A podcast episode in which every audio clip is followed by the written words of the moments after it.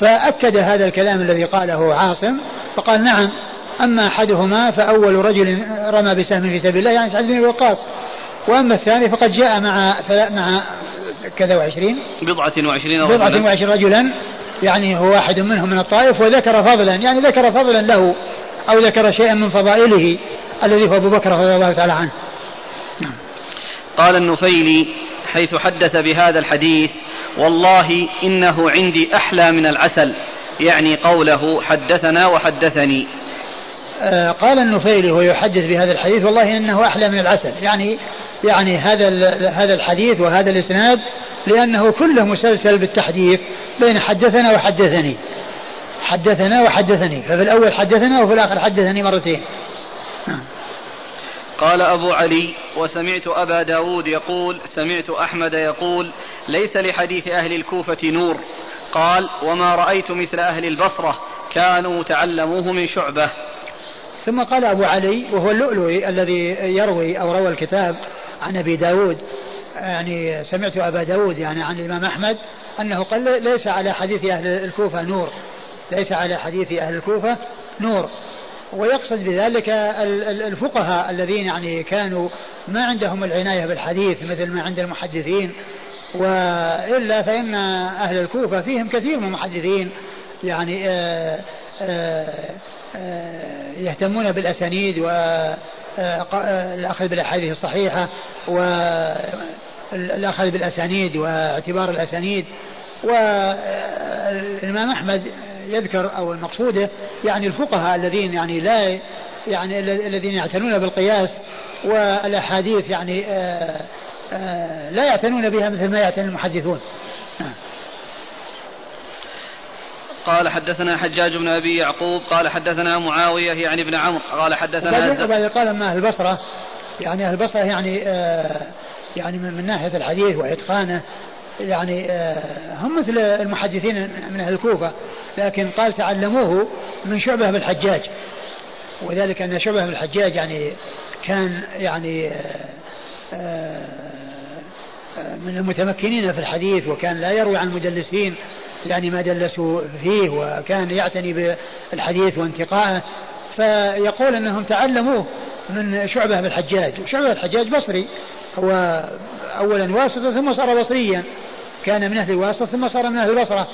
فاذا وجوده في البصرة نفعهم. نعم. قال حدثنا حجاج بن أبي يعقوب قال حدثنا معاوية يعني ابن عمرو قال حدثنا زائدة عن الأعمش عن أبي صالح عن أبي هريرة رضي الله عنه عن النبي صلى الله عليه وعلى آله وسلم أنه قال من تولى قوما بغير إذن مواليه فعليه لعنة الله والملائكة والناس أجمعين لا يقبل منه يوم القيامة عدل ولا صرف. ثم رد أبو داود حديث أبي هريرة النبي صلى الله عليه وسلم قال من تولى قوما بغير إذن مواليه لم يقبل له منه فعليه لعنة, فعليه لعنة الله. والملائكة والناس والملائكة أجمعين. والناس أجمعين. لا يقبل منه صرف ولا عدل.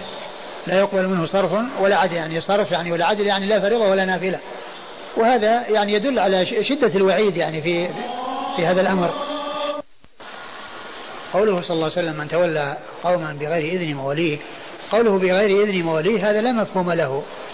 كلمة بغير إذن مواليه لا مفهوم له بمعنى أنهم يعني هو لا يجوز لا يجوز ولو أذنوا له. هذا أولا هم لا يأذنون. ولو حصل إذن فإنه لا يجوز لأن الولاء كما هو معلوم لحمة كلحمة النسب. لا يتصرف فيه كما لا يتصرف في النسب. فلا فلا يباع ولا يوهب. وإنما هو شيء ثابت وشيء مستقر لأهله كما أن النسب ثابت ومستقر لا يتصرف فيه ولا يعني فكذلك لا يتصرف في, في الولاء. فإذا قوله بغير إذن المولي هذا لا مفهوم له وإنما هي صفة كاشفة لا مخصصة وهي نظير قول الله عز وجل ومن يدعو مع الله إلها آخر لا برهان له به فإنه لا يمكن أن يكون يأتي إنسانا يدعوه مع الله وعنده فيه برهان فهي صفة كاشفة وليست مخصصة صفة كاشفة وليست مخصصة فإذا قوله بغير الموليه ليس المقصود من ذلك أن أنه يمكن أن أنهم يأذنوا وأنه يعني يكون ينتقل الولاء بإذنهم فإن هذا شيء لا يملك كما أن النسب لا يملك لا يتصرف فيه فكذلك الولاء لا يملك ولا يتصرف فيه فلا يباع ولا يوهب. نعم.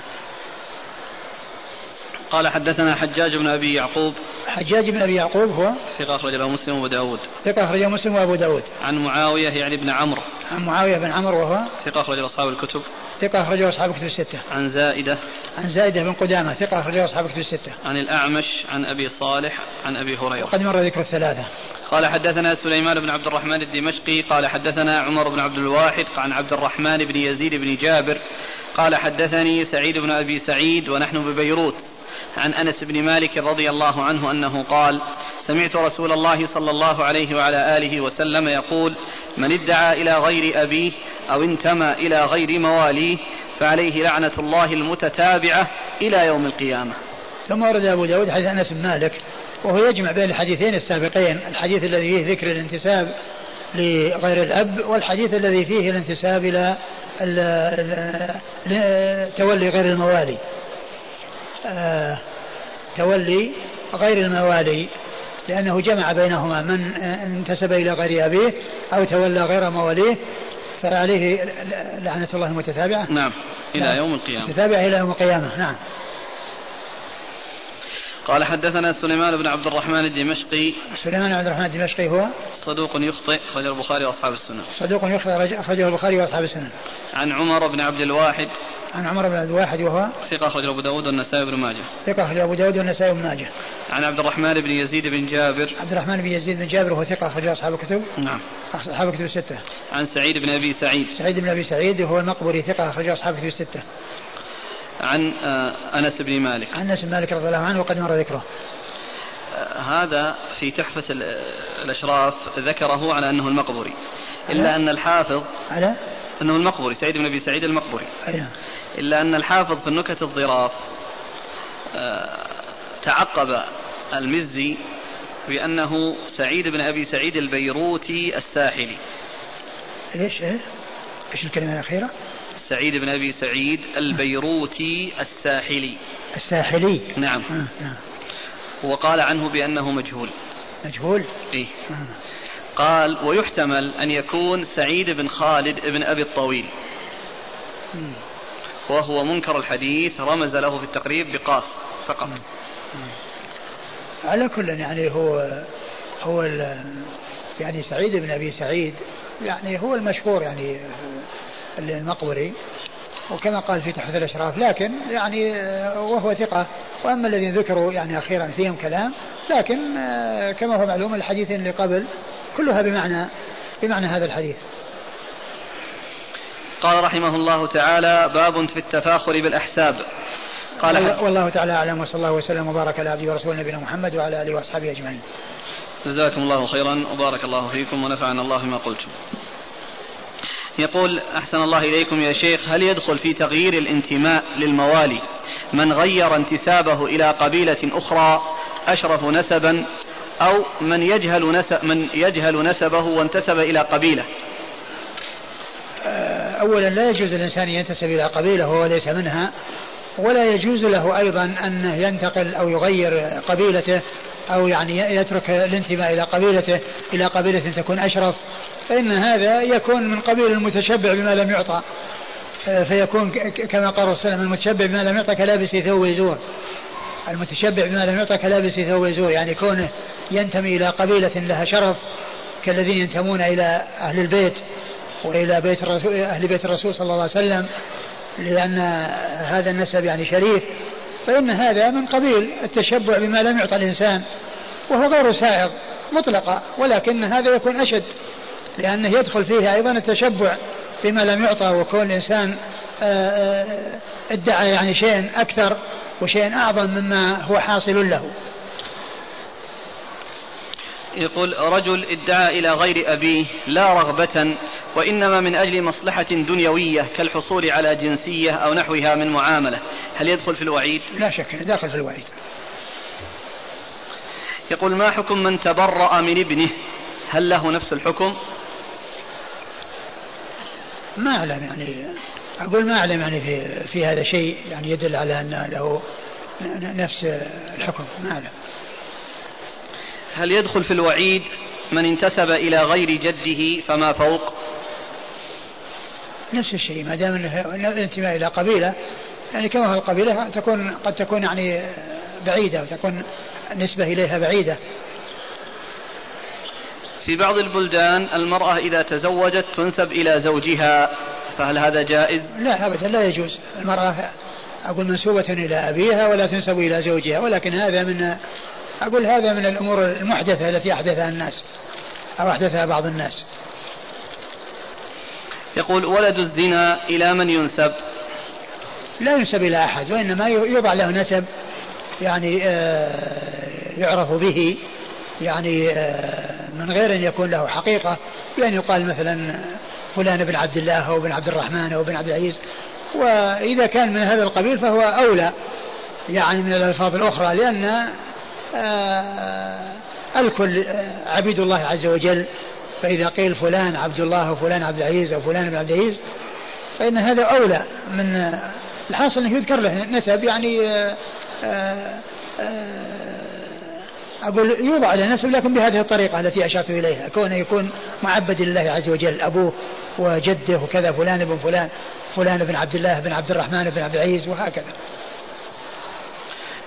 يقول ما حكم إعطاء اسم العائلة للطفل الذي يؤتى به من دور اللاجئين ونحوها مع التزام مع الالتزام بعدم إعطائه الحقوق الشرعية المترتبة على النسب كالميراث؟ إنما يعطى ما يصلح أنه يضاف إلى العائلة وهو ليس منها. يوجد في بعض البلاد من يدخل أولاد أولاد أخيه أو أولاد ابنه أو أولاد صديقه إلى البلاد التي يقيم هو فيها على أنهم أولاده فيحصلون بموجب ذلك على التسهيلات ومنها الحصول على الجنسية لتلك البلاد. فما هو الحكم؟ أبدا. كل ذلك لا يجوز. كل ذلك كذب.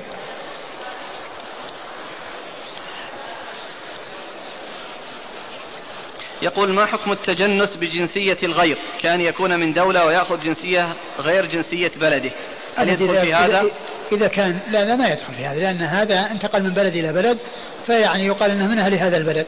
ومعلوم الإنسان يعني قد ينتسب إلى بلد ولمكثه فيه. مثل ما قال النووي إن الإنسان إذا مكث في بلد أربع سنوات نسب إليها. ولهذا تتعدد النسبة مثل ما مر مثل ما أشرت قريبا بالنسبة لشعبة بن الحجاج الواسطي ثم البصري. كان واسطيا ثم صار بصريا. فالإنسان إذا كان في بلد ثم انتقل إلى بلد آخر وأخذ جنسية ذلك البلد هذا لا بأس به إذا كان بلد مسلم. أما التجنس بجنسيات الكفار فهذا لا يجوز الإنسان أن يفعل ذلك إلا إذا صار مضطرا ألجأت الضرورة إلى ذلك؟ ولكن لا يجوز له أن آه، يقوم بالأشياء التي تطلب منه بموجب ذلك التجنس وهي مخالفة للدين. يقول أحسن الله إليك هناك شخص انتسب إلى عمه الذي لا أولاد له. اعتبر أنه ابنه منذ الصغر وعندما كبر أراد أن يرجع إلى أبيه فوجد صعوبات في المحاكم من جهة الوثائق ولم يجد إلى ذلك سبيل إلا بدفع الرشوة.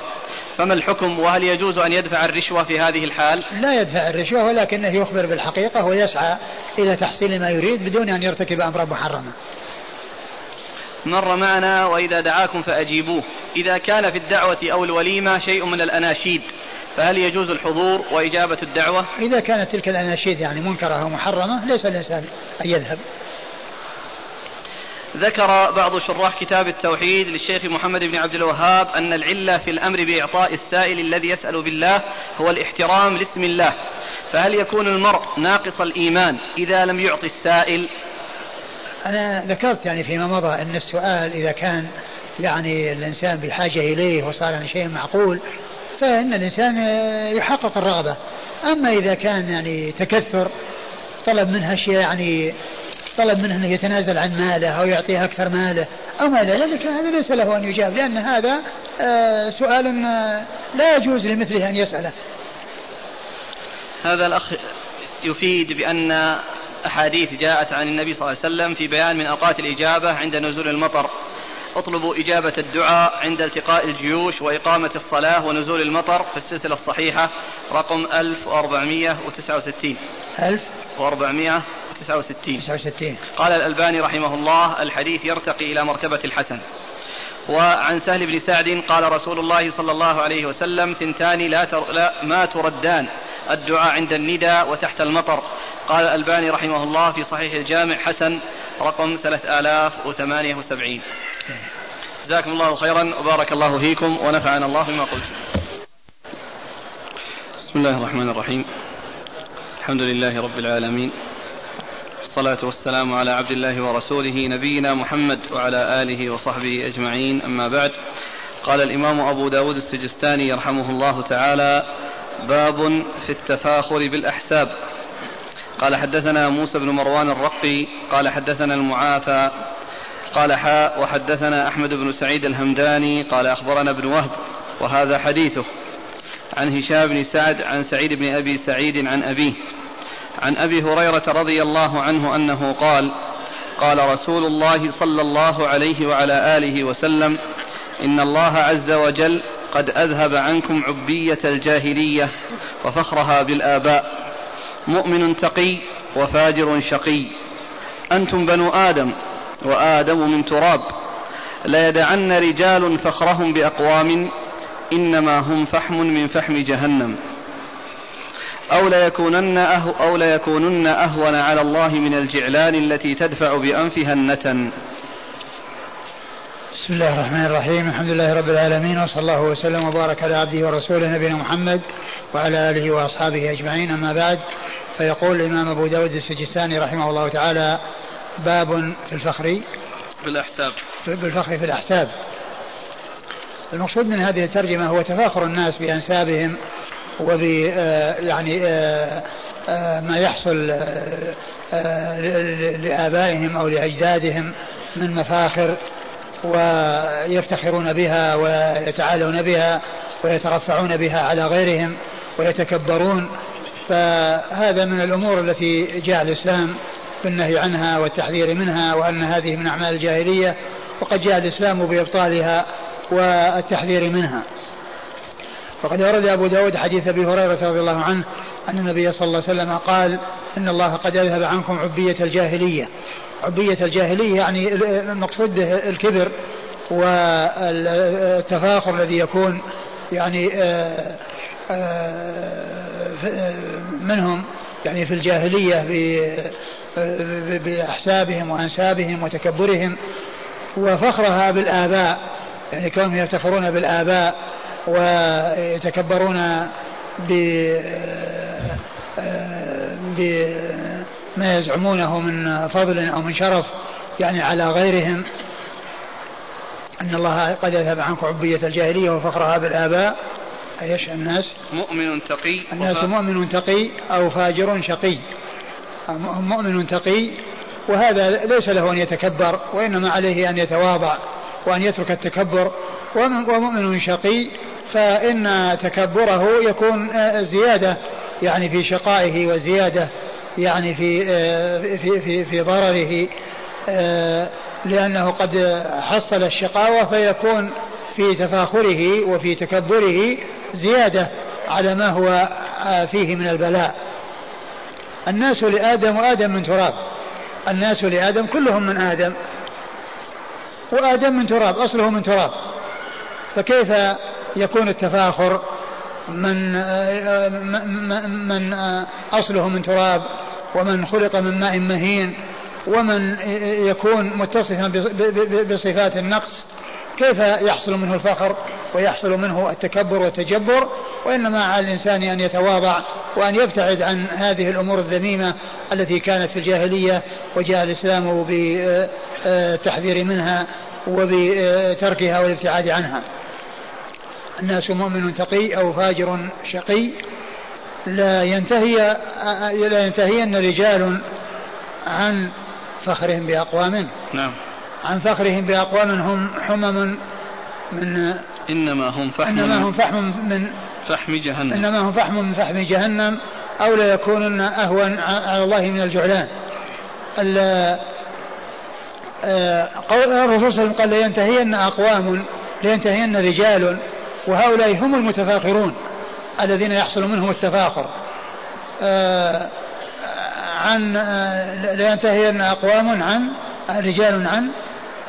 لا يدعن رجال فخرهم بأقوام. لا يدعن رجال لا يدعن رجال فخرهم ب بأقوام. فهنا يعني متفاخرون ومتفاخر بهم. والمتفاخرون هم الذين جاء ذكرهم في الآخر أو لا يكون أهون عند الله من الجعلان. يعني إما أن يكون كذا ويكون أهون من كذا. يعني لذلتهم وصغارهم وأنهم هينون على الله عز وجل والمتفاخر فيهم القوم الذين هم من فحم جهنم. والمقصود من ذلك الكفار الذين كان يتفاخر بهم أو كانوا يتفاخرون بهم. وأما إذا كانوا يعني ليسوا من الكفار ولكنهم من الإسلام وتفاخر بهم أحد فإنهم لا يكونون بهذا الوصف الذي جاء في هذا الحديث. وفخر الولد بشيء من صفات الآباء أو كان به الآباء والآباء لا يرضون بذلك لا يضرهم وإنما المقصود بالحديث آه، التفاخر الذي كان أسلافهم كانوا في الجاهلية وكانوا كفارا وأنهم من فحم جهنم وأن مآلهم إلى جهنم هذا هو المقصود بالحديث فهناك متفاخرون ومتفاخر بهم. والمتفاخرون هم الذين قال في آه، وصفهم أنهم آه، إما أن يدعوا ذلك أو يكونوا أهون على الله من الجعلان من الجعلان الذي هو جمع جعل وهو الدابة التي آه، تعشق العذرة والتي تأخذها وتذهب بها ف والتي لا لا ترتاح إلا بمصاحبة يعني الخرأة والقاذورات يكون أهون على الله عز وجل من هذا من هذه الدابة أو من هذا الحيوان أو هذه الدابة التي هي بهذا الوصف. والمتفخر بهم الآباء الذين هم كانوا كفارا الذين كانوا كفارا وهم من أهل جهنم وهم فحم من فحم جهنم ففي ذلك التحذير من الفخر بالأحساب والأنساب وأن ذلك مذموم عند الله عز وجل وأن من حصل منه التفاخر آه، فإنه يعاقب بأن يكون عند الله عز وجل أهون من هذه الدابة التي لا تفارق العذرة. نعم.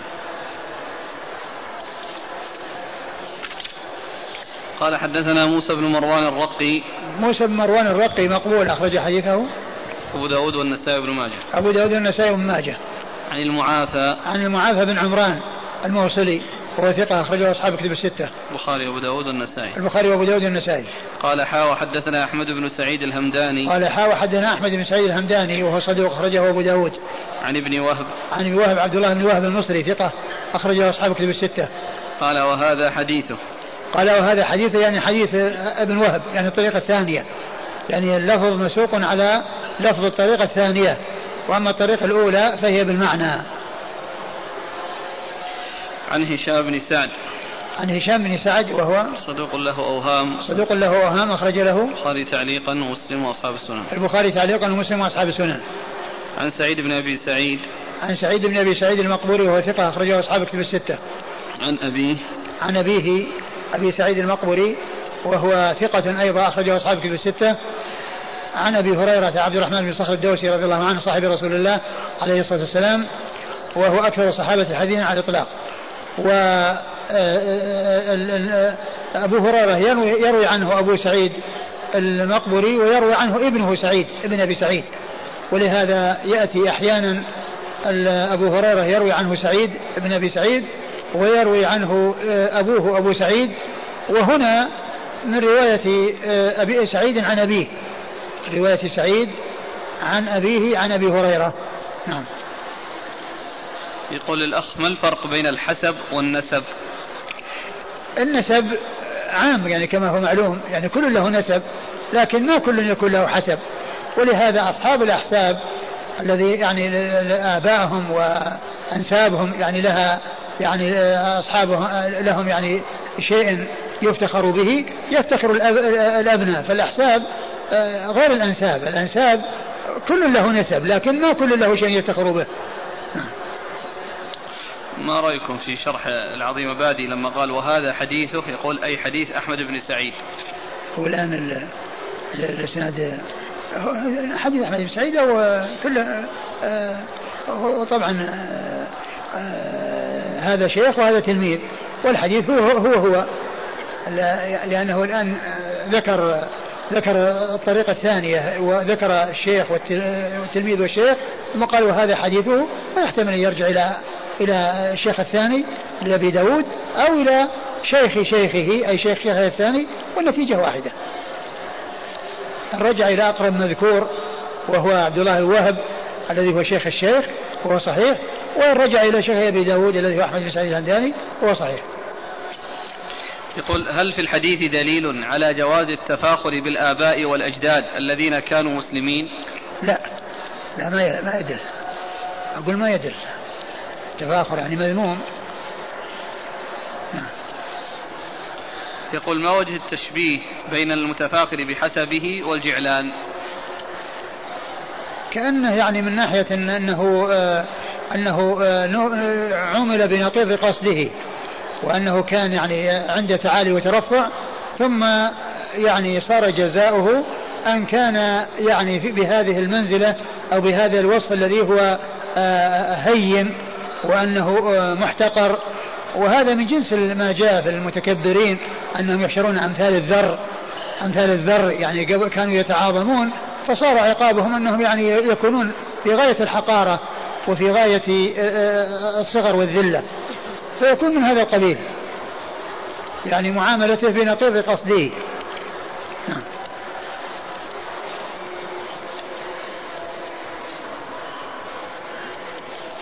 يقول هل يستفاد من قوله صلى الله عليه وسلم في الحديث إنما هم فحم من فحم جهنم أن أهل الجاهلية ليسوا من أهل الفترة؟ نعم الذين بلغتهم الذين بلغتهم الرسالة ليسوا من الفترة. ولهذا جاء آه، ولهذا جاء أن آه، يعني الحكم بالنار على يعني أناس يعني كانوا قبل بعثة النبي صلى الله عليه وسلم مثل ما جاء آه، في قوله إن أبي وأباك بالنار وجاء في أنه لم لم يؤذن له أن يستغفر لأمه وأذن له أن يزورها. نعم.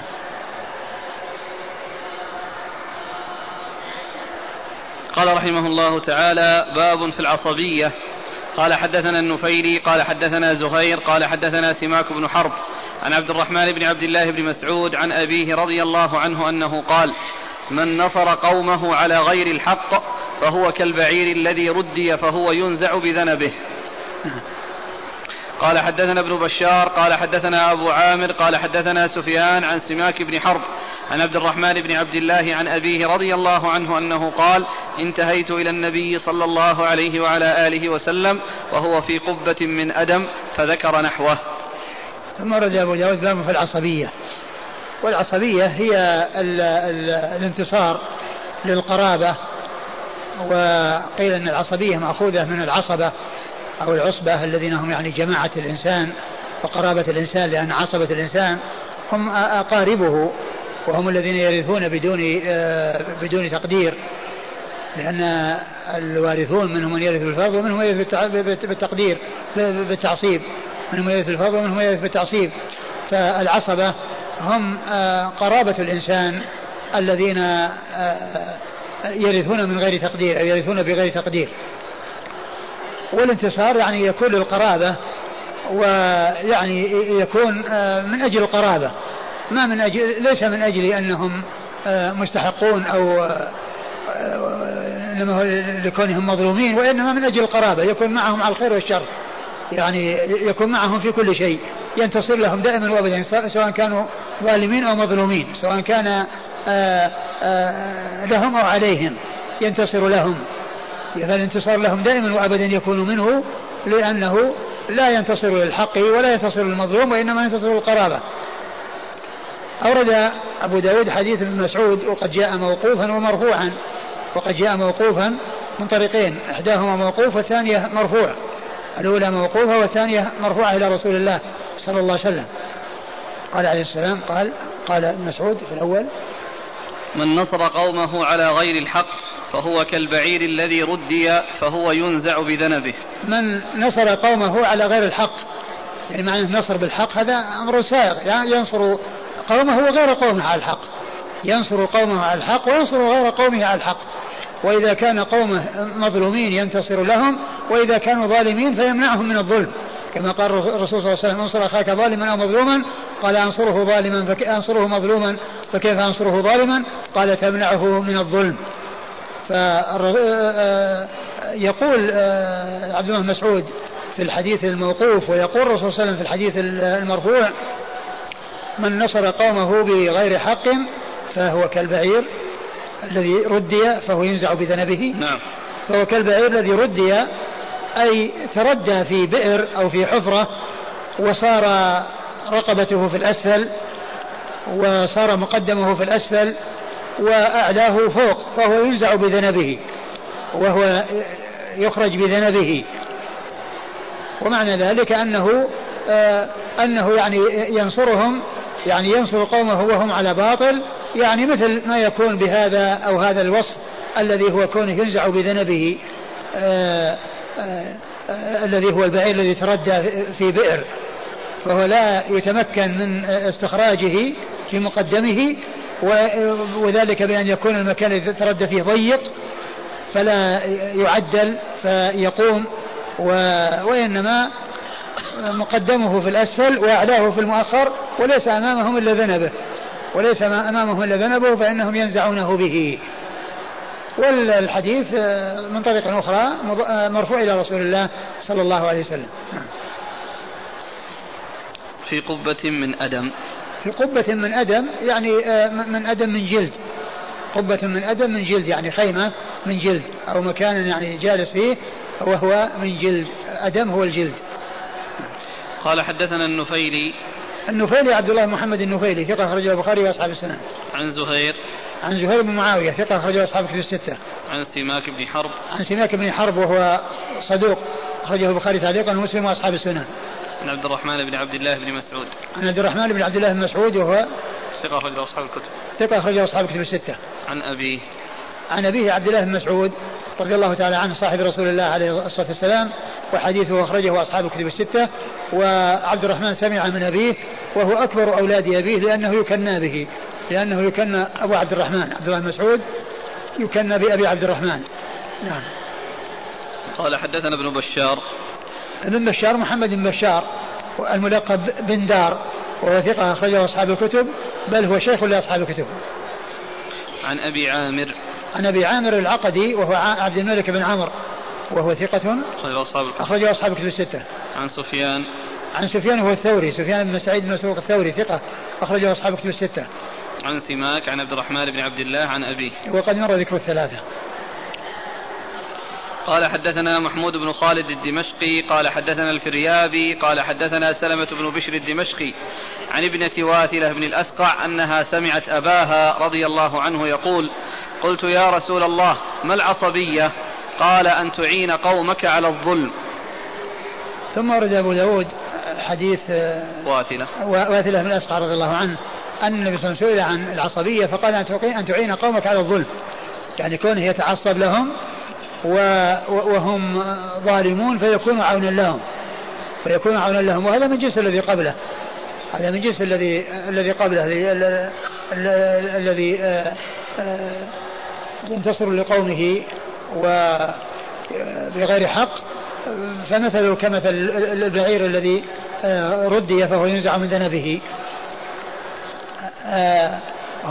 يعني هذا هذا الحديث إيش يقول لفظه؟ من إيش؟ قلت يا رسول الله ما العصبية؟ قال أن العصبية قال أن تنصر أن تعين قومك على أن الظلم أن تعين قومك على الظلم والأصل أن المظلوم هو الذي هو الذي يعان وينصر والمظلوم ينصر بمنعه من الظلم لا بإعانته على الظلم. الظالم ينصر بمنعه من الظلم وليس بإعانته على الظلم. والحديث بهذا الإسناد ضعيف لأن فيه شخصان مقبولان. نعم. قال حدثنا محمود بن خالد الدمشقي محمود بن خالد الدمشقي ثقة أخرج حديثه. أبو داود والنسائي بن ماجه. أبو داود والنسائي بن ماجه. عن الفريابي. الفريابي محمد بن يوسف الفريابي ثقة أخرجه أصحاب كتب الستة. عن سلمة بن بشر الدمشقي. سلمة بن بشر. بن بشر. نعم. وهو مقبول أخرج له. أبو داود. أخرجه أبو داود. عن ابنة واثلة. عن ابنة واث- واثلة وهي فسيلة وهي مقبولة أخرج لها أبو داود. البخاري في المفرد وأبو داود وابن- وابن ماجه. البخاري في المفرد وأبو داود بن ماجه عن أبيها. عن أبيها. واثلة بن أسقع رضي الله عنه وحديثه أخرجه أصحاب الكتب. أخرجه أصحاب الكتب الستة. قال حدثنا أحمد بن عمرو بن السرح قال حدثنا أيوب بن سويد عن أسامة بن زيد أنه سمع سعيد بن المسيب يحدث عن سراقة بن مالك بن جعشم المدلجي رضي الله عنه قال خطبنا رسول الله صلى الله عليه وعلى آله وسلم فقال خيركم المدافع عن عشيرته ما لم يأثم. قال أبو داود أيوب بن سويد ضعيف. ثم ورد أبو داود حديث سراقة بن مالك بن جعشم رضي الله عنه. أن النبي صلى الله عليه وسلم قال خيركم المدافع عن عشيرته. نعم ما, ما لم ما لم يأثم يعني ما لم يأتي إثما يعني ما لم يكن ظالما. يعني يدافع عنهم وهم مظلومون لا وهم ظالمون. والحديث أيضا ضعيف لأنه فيه انقطاع من جهة بين سعيد المسيب وبين سراقة بن مالك. لأن بن مالك توفي سنة 24 و وسعيد ولد في آخر خلافة عمر. يعني وعمر توفي سنة 23 فهو فيه انقطاع بينه وبين سراقة بن مالك بن جعش رضي الله عنه. نعم. قال حدثنا أحمد بن عمرو بن الصرح. أحمد بن عمرو الصرح ثقة أخرج حديثه مسلم وأبو داود والنسائي بن ماجه. عن أيوب بن سويد. عن أيوب بن سويد هو صدوق يخطئ. نعم. أخرج له. أبو داود والترمذي وابن ماجه. أخرج أبو داود والترمذي وابن ماجه. عن أسامة بن زيد. عن أسامة بن زيد الليثي وهو صدوق. يهم. صدوق يهم أخرج له. البخاري تعليقا ومسلم وأصحاب السنن. البخاري تعليقا ومسلم وأصحاب السنن. عن سعيد بن المسيب. عن سعيد المسيب وهو أحد فقهاء المدينة السبعة في عصر التابعين ثقة أخرج له أصحاب كتب الستة. عن سراقة. عن سراقة بن مالك بن جعشم رضي الله عنه وهو صحابي أخرج حديثه البخاري وأصحاب السنة. البخاري وأصحاب السنة، وسراقة بن مالك هذا هو الذي كان زمن الهجرة آه، كان مشركا وكان كافرا وكان من الذين آه، أرسلتهم قريش للبحث عن الرسول صلى الله عليه وسلم وعن أبي بكر وكان أن وقد أدرك النبي صلى الله عليه وسلم وأبو بكر في طريقهم إلى المدينة ولما قرب منهم ساخت يد فرسه أو بعيره في الأرض حتى بلغت الركبتين. فلم فطلب من النبي صلى أن يدعو له وأن وأن لا يخبر عنه. فدعا له وخرج أو ظهرت يد فرسه ورجع وكان رضي الله عنه إذا لقيه أحد قال كفيتم هذه الناحية. هذه الناحية كفيتم إياها. يعني ما يقول إن ما فيها أحد وإنما يقول كفيتم هذه الناحية. يعني أنا جاي من هذه الناحية كفيتم إياها. فكان آه، وهو الذي آه، جاء في الحديث في قصة آه، دخول العمرة في الحج وقال عمرتنا هذه لعامنا أم للأبد؟ قال بل لأبد الأبد. هذا هو سرقة مالك. الذي سأل هذا السؤال لرسول الله صلى الله عليه وسلم.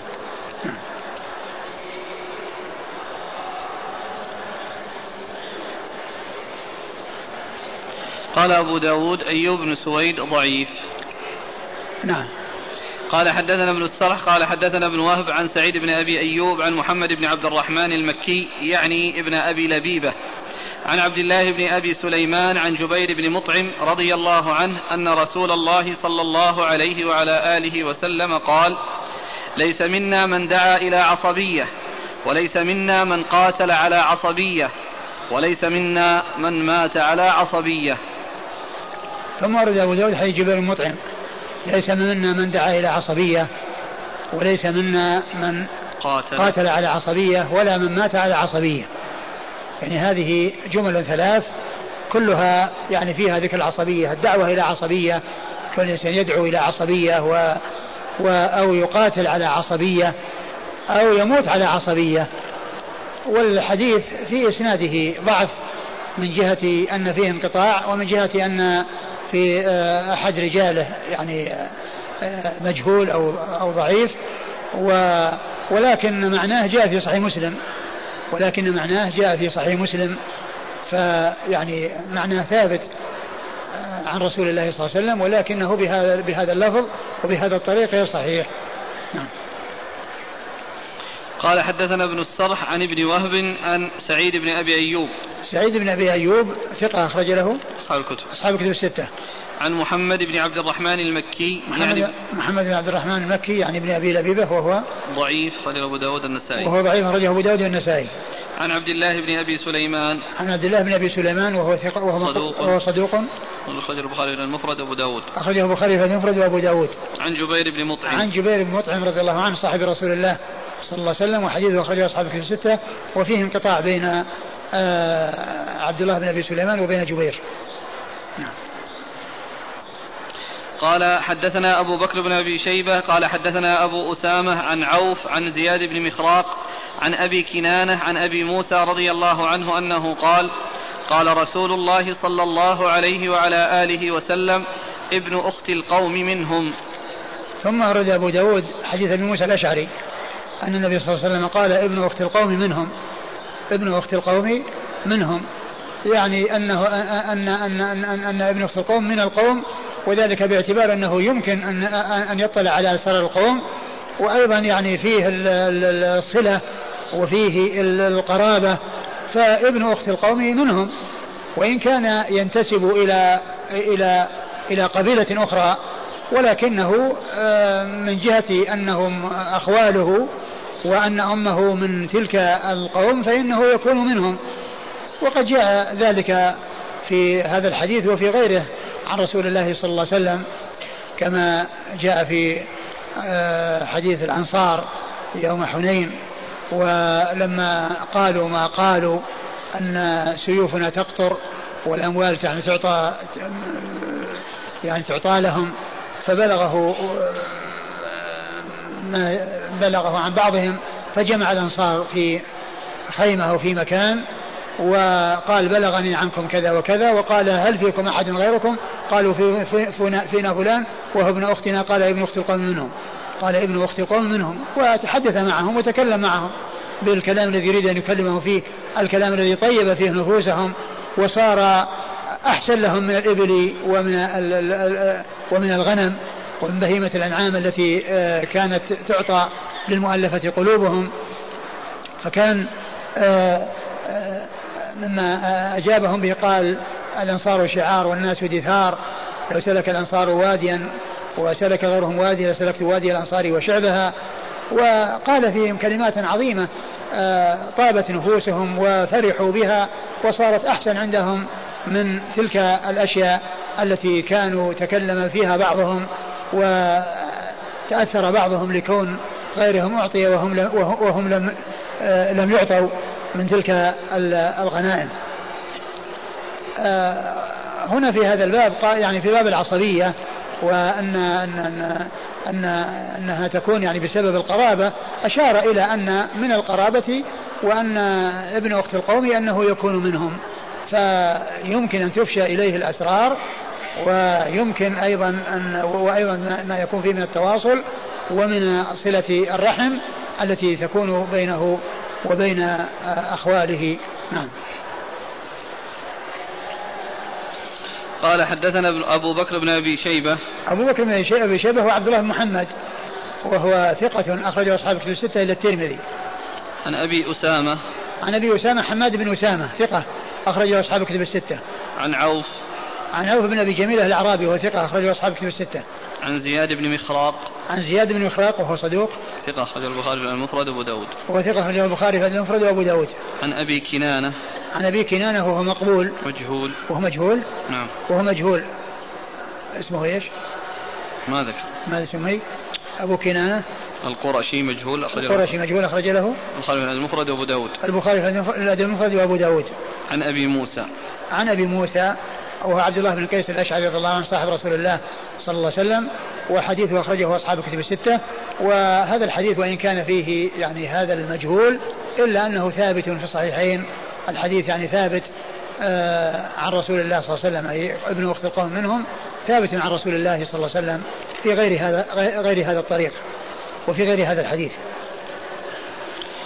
قال حدثنا محمد بن عبد الرحيم قال حدثنا الحسين بن محمد قال حدثنا جرير بن حازم عن محمد بن إسحاق عن داود بن حصين عن عبد الرحمن بن أبي عقبة عن أبي عقبة وكان مولى من, من أهل فارس رضي الله عنه أنه قال شهدت مع رسول الله صلى الله عليه وعلى آله وسلم أحدا فضربت رجلا من المشركين فقلت خذها مني وأنا الغلام الفارسي. فالتفت إلي رسول الله صلى الله عليه وعلى آله وسلم فقال فهلا قلت خذها مني وأنا الغلام الأنصاري. ثم ورد أبو داود حديث أبي عقبة رضي الله عنه أن أنه إيش؟ قال شهدت مع رسول الله صلى الله عليه وسلم أحدا فضربت رجلا من المشركين. نعم شهدت مع رسول الله أحدا فضربت رجلا من المشركين فقلت خذها وأنا الغلام الفارسي. فالرسول صلى الله عليه وسلم قال له ألا قلت وأنا غلام من الأنصار؟ يعني أنكر عليه آآ آآ آآ افتخاره أو ذكر أصله الذي هو الذين هم الفرس وأرشده إلى أن يذكر أو أن ينسب نفسه إلى الأنصار الذين يعني هو منهم والذين هو معهم. ولكن الحديث في الحديث ضعيف في إسناده الراوي عن أبي عقبة وهو عبد الرحمن بن أبي عقبة. مقبول؟ نعم. وهو مقبول نعم. قال حدثنا محمد بن عبد الرحيم. محمد بن الرحيم هو الملقب صاعقة وهو ثقة أخرج له. البخاري وأبو داود والترمذي والنسائي. البخاري وأبو داود والترمذي والنسائي. عن الحسين بن محمد. عن الحسين بن محمد وهو ثقة أخرج أصحاب الكتب. ثقة أخرجه أصحاب الكتب الستة. عن جرير بن حازم. عن جرير بن حازم وهو ثقة أخرجه أصحاب الكتب الستة. عن محمد بن إسحاق. عن محمد بن إسحاق وهو صدوق أخرجه البخاري تعليقا ومسلم وأصحاب السنن. عن داود بن حصين. عن داود بن حصين وهو قال عنه ثقة إلا في عكرمة ثقة أخرج له أصحاب الكتب. ثقة أخرج أصحاب الكتب الستة. عن عبد الرحمن بن أبي عقبة. عن عبد الرحمن بن أبي عقبة وهو مقبول أخرج له أبو داود بن ماجه. أبو داود بن ماجه. عن أبي عقبة. عن أبي عقبة وهو صحابي أخرج له أبو داود بن ماجه. أبو داود بن ماجه. ففي إسناده عبد الرحمن بن أبي عقبة وهو مقبول وفيه أيضا محمد بن إسحاق وهو مدلس وقد روى بالعنعنة. قال رحمه الله تعالى باب إخبار الرجل بمحبته إياه. قال حدثنا مسدد قال حدثنا يحيى عن ثور قال حدثني حبيب بن عبيد عن المقدام بن معد كرب رضي الله عنه وقد كان أدركه عن النبي صلى الله عليه وآله وسلم أنه قال إذا أحب الرجل أخاه فليخبره أنه يحبه. ثم أرد أبو أبو داود رحمه الله هذه الترجمة. وهي باب إخبار الرجل بمحبته إياه. بمحبته إياه. أي أن الإنسان إذا أحب رجلا في الله فإنه يخبره بمحبته إياه أي في الله. وذلك لأن لأن يكون في ذلك التواد ويكون في ذلك السرور والفرح يعني بحصول هذه المودة في الله. ومعلوم أن أن الحب في الله والبغض في الله من أوثق على الإيمان. قد جاء أحاديث كثيرة تدل على آه يعني فضل المحبة في الله. ومن بين ذلك الحديث الذي فيه ذكر السبعة الذين يظلهم الله في ظله ورجلان تحابا في الله اجتمع على ذلك وتفرقا عليه. أورد أبو داود حديث المقدام مع كرب رضي الله تعالى عنه. قال إذا أحب الرجل أخاه فليخبره أنه يحبه. إذا أحب الرجل أخاه فليخبره بأنه يحبه. نعم. قال حدثنا مسدد مسدد بن مسرهد البصري ثقة أخرج حديث البخاري وأبو داود والترمذي والنسائي. عن يحيى عن يحيى بن سعيد القطان ثقة أخرجه أصحاب كتب الستة. عن ثور عن ثور بن يزيد وهو ثقة أخرج له البخاري وأصحاب السنن البخاري وأصحاب السنن. عن حبيب بن عبيد عن حبيب بن عبيد وهو ثقة أخرج البخاري في المفرد ومسلم وأصحاب السنن. ثقة أخرجه البخاري في المفرد ومسلم وأصحاب السنن. عن المقدام بن معدي كريم. المقدام المقدام بن معدي كريم رضي الله عنه هو صحابي أخرج له البخاري وأصحاب السنن البخاري وأصحاب السنن قال وكان وقد كان أدركه. قد كان أدركه اللي هو حبيب. أدرك هو اللي قبل نعم حبيب بن عبيد أدرك المقدام بن معدي كريم. نعم. فليخبره. فليخبره يعني يقول إنه يحبه. بالله. يسأل عن دخول اللام على الفعل المضارع فصيرته أمرا. اي نعم هذا هو. واجبا أو مستحبا؟ يعني وش المستحب الواجب؟ الاخبار نعم فليخبر. آه يعني كون عليها الوجوب. والله يبدو إنه الاستحباب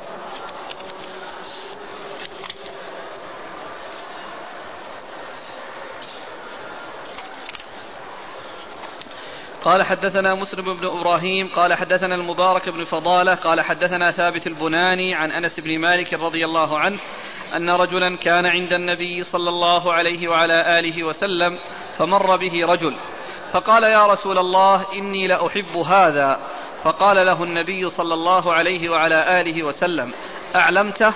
قال لا قال أعلمه قال فلحقه فقال إني أحبك في الله. فقال أحبك الذي أحببتني له. ثم أورد أبو داود حديث آه، أنس. أنس بن مالك رضي الله عنه أن رجلا قال وهو عند النبي صلى الله عليه وسلم أني أحب هذا يشير إلى رجل فقال أعلمته؟ قال لا. قال أعلمه. فذهب وقال له أني أحبك في الله. قال له ذلك الرجل أحبك الله الذي أحببتني فيه. وهذا من آثار أو من فوائد هذا الإخبار لأن في دعاء لأنه حصل دعا له. بأن يحبه الله الذي أحبه فيه. نعم. قال حدثنا مسلم بن إبراهيم. مسلم بن إبراهيم الفراهيدي ثقة أخرجه أصحاب الكتب الستة. عن المبارك بن فضالة. المبارك بن فضالة هو صدوق. أخرج البخاري تعليقا أخرج البخاري تعليقا. وأبو داود والترمذي وابن ماجه. وأبو داود والترمذي وابن ماجه.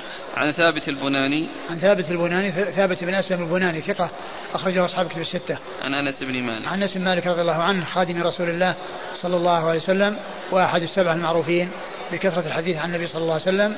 وهذا الحديث أربعة. نعم. وهذا الحديث من الرباعيات التي أعلى الأسانيد عند أبي داود.